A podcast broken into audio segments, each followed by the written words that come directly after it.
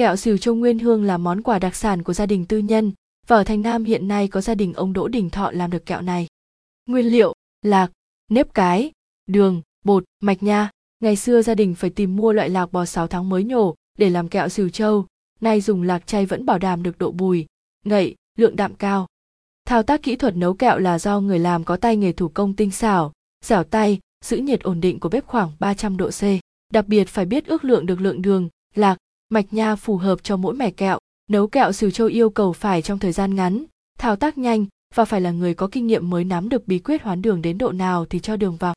Dùng chảo đồng điếu để hoán đường là tốt nhất, làm cho kẹo không bị dính chảo. Cho một ít nước lã vào hòa tan đường, đun sôi, cho mạch nha vào sắc tới đặc, đường có sợi tơ.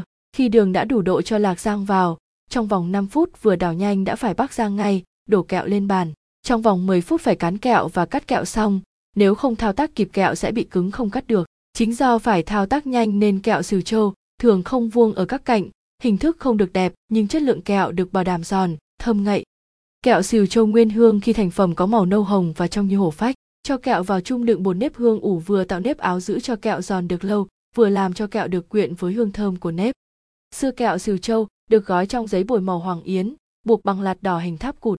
Nay kẹo đã có mẫu hộp đẹp, lịch sự được bao bọc bằng giấy chống ẩm giữ cho kẹo được giòn lâu, không mất mùi thơm.